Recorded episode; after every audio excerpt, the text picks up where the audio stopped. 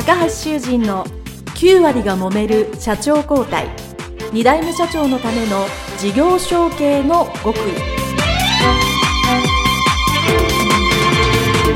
この番組は2代目社長専門経営コンサルタント高橋修人が経営に悩んでいる2代目社長やこれから社長になる後継者に向けて経営力を伸ばし会社を引っ張れるリーダーシップを身につけるための番組です。これまで数百社をコンサルティングした実績から2代目社長ならではの悩みを知りその解決のための独自理論によって2代目社長もまた従業員も幸せに仕事ができることを目指した内容です。皆さんこんにちは。事業承継コンサルタントの高橋修人です。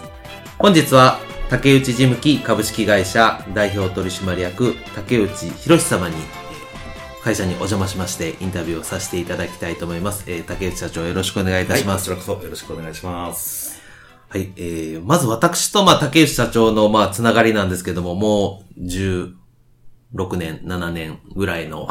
えー、お付き合いがありまして、あの、まあ、もともとは青年会議所 JC でお会いさせていただいた後、まあ、今は、えー西宮ロータリーで同じ会員をさせていただいておりますし、まあ、あとはそのボランティアで西宮を PR する会という会でも、えー、一緒にさせていただいておりますので、まあ、講師ともにお世話になっている、えー、そんな先輩経営者のところにお邪魔できて大変嬉しく思っております。いえいえ今日はどうぞよろしくお願いします。こちらこそしくお願いします。えーまずはですね、こちらの、えー竹内事務機株式会社さんについて、えー少しご説明、ご紹介いただいてもよろしいでしょうか？はい。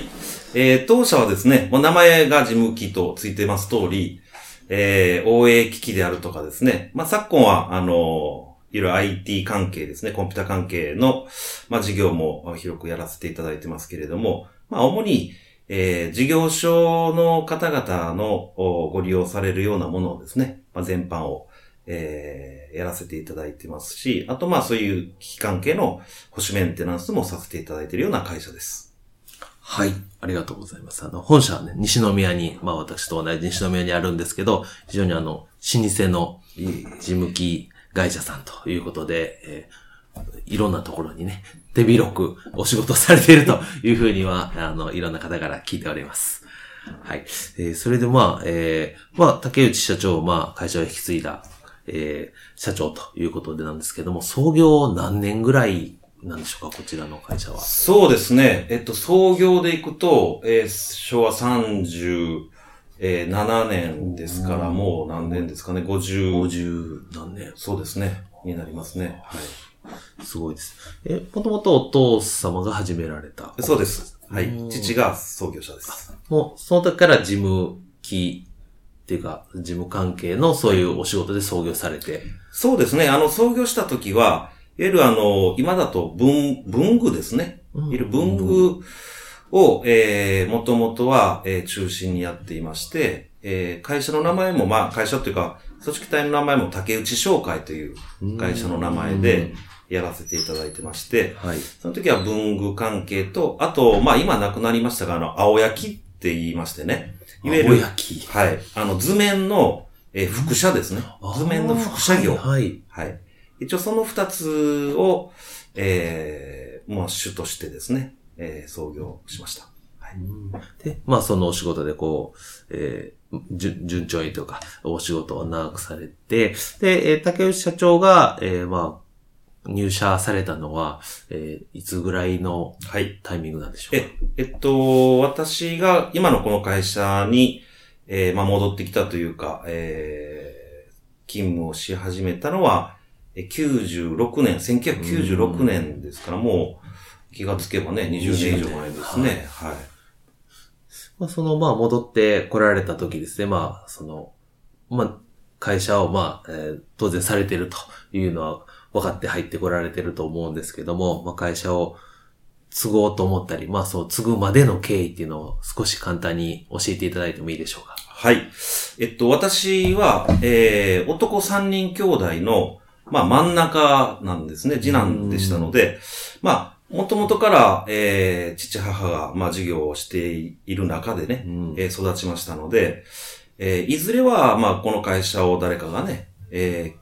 ーまあ、継承していくんだろうなというのは子供ながらにはね、はい。思っていましたが、まあ、やはり、あの、もともとから兄がね、えーつ違いの兄がいましたんで、はい。えーまあ、兄が、えー授業を、まあ、継うん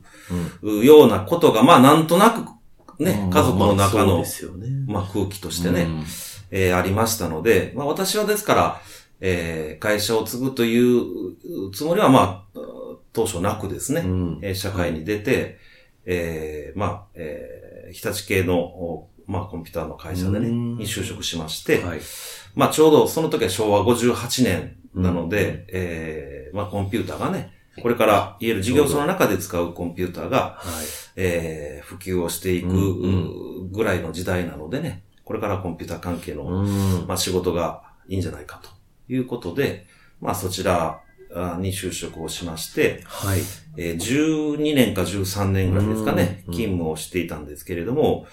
えっと、まあ父が急遽、まあ倒れましてね。ええ。それで、えっと、まあそれまで元気にね、働いていたので、うん。まあそういうことが起こるとは思っていなくて、まあ父が、えー急にまあちょっと心臓の病で倒れまして、はい。で、まあ、それで急に、じゃあどうするみたいな話をですね、うん。えー家族で、まああーしまして、まあ、その当時、あの、ちまあ、兄ももう結婚をすでにしていまして、はい。えーまあ、私もその当時はもう結婚していたんですけれども、えーまあ、兄の、まあ、えー家族というか、まあ、あの、奥さんのね、私の義理の姉の、えーはい家族というのが、まあ、サラリーマンをずっと続けておられるような方の家系でして、なちょうどその時、兄は IBM という会社に勤務をしていて、うん。えーまあ、随分商用なんかもね、あの、外資系ということでよくて、はい。で、まあ、兄の家族で相談した結果、まあ、ちょっとサラリーマンを継続したいということになって、で、急遽、まあ、あの、じゃあ、まあ、私がと。で、うんうん。弟もあの、まだ当時は大学を卒業して社会人に住友生命で今勤務してるんですけれども、はい。まだ住友生命に入って2年目ぐらいでしてね、うんうんちょっと年が離れているので、なるほど。それでまだね、あの、社会に出て、これからという時にちょっとね、あの、うそういう話もまあ、ちょっとここかなというような、まあ、なんとなくそういう、誰かが言い出してうん。も、ということではなくね、うん。なんとなくこう、家族で相談をした結果、まあ、えー会社このまま畳むわけにもいかんなと。いうこともあって、じゃあまあ、私がやりますということになった。じゃあ、もうその、えー、会社に、こちらの竹内事務機に戻られるときはもう、まあお父様がまあちょっと体調が悪いからもう、次社長になるつもりでそうですね。入ってるっていう感じなん。ですね。そうです、そうです。はい。う。でもまあ、ね、その時、あ何人ぐらい従業員さんいらっしゃったんですか？その時はまだ10名ぐらいだったですかね。まあ。でもね、い。その10名からの方から先ほどね、おっしゃったように、いや、このままなくなるんちゃうかというところに、まあね、あの、引き継いでやってくれる方が来ていただけたということは、あの、割と歓迎されたんですか？いえ、あのーまあ、多分、その当時の従業員の方も、うん。まあ、当然ね、いずれは、まあ、父もね、年老いていくわけだったし、ねあの、どうも、後から聞いた話であまりまあ、そういう事業継承のことも特に、えー父自体がまだね、まだ、その時お若かったんじゃそないですか？うですね。ですからもう、60ぐらい。そうですね、60前後ぐらいだったと思うので、ねまあ、まだ、そんなに考えない。そうそうそうそう。で、まあまあ、幸いなことに、三人兄弟がね、全員男だということもあって、まあ、おそらく本人はそんなに、あの、多分社内でそういう話はあまりしてなかったと思いますね。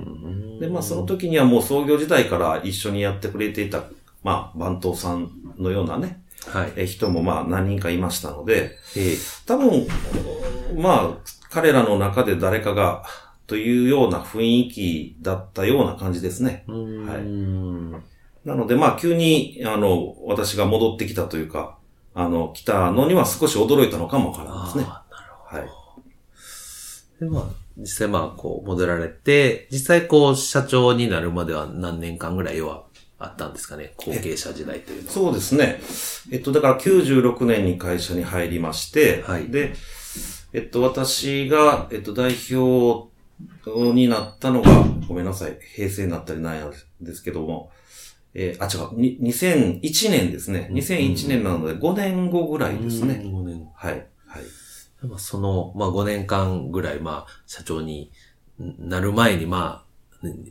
やっとこうということで、その時、まあ当時、まあ困ってたり、えー考えてたことってどんなことがありました？そうですね。まあ私もだから十分その会社のことを深く知ってね、戻ってきたわけではなく、そうですねまあ本当に2月に話をされても4月にすぐ戻ってきました。そんなに？急、はいまあそれは体調悪いですからね、急ですよね。そうですね。なのでまあ十分それまでに社員の人たちとね、うん話をしたわけでもなく、あの、事業のことをお事前に聞いて、深く聞いていたわけでもないので、うんうん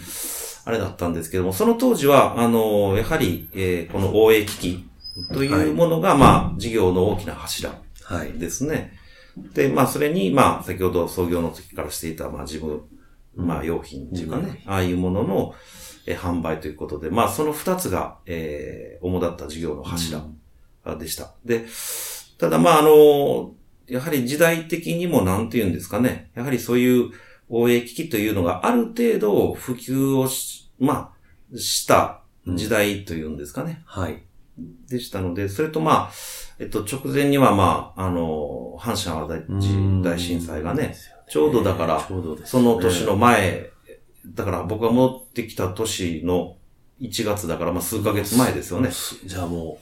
う、もうこのちょうど来てるこの事務所の周りももう、そうですねもだいぶ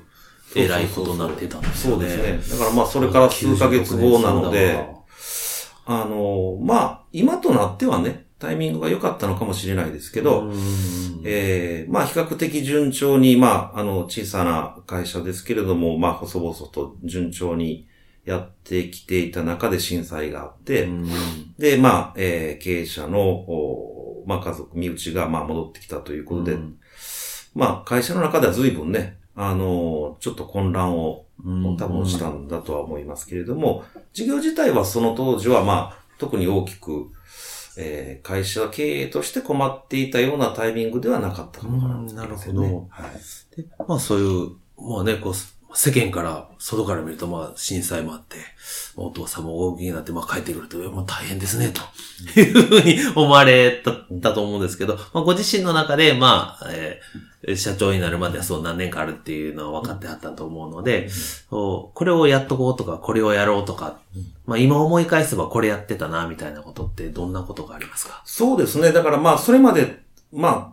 たまたまですけどね、じ自身があの、そういうコンピューター関係のね、仕事をしていたので、えっと、まあ、それを活かせればいいな、ぐらいの、まあ、つもりでしたね、入社した時は。まあ、父もまあ、あのやはりまあ、行き詰まりというんですかね。その、えっ、と、応援機器についてもまあ、あの、ちょうど競争が過渡期に入ってきて、うんまあね、値段的にもいろいろ競争するような時代に入っていましたので、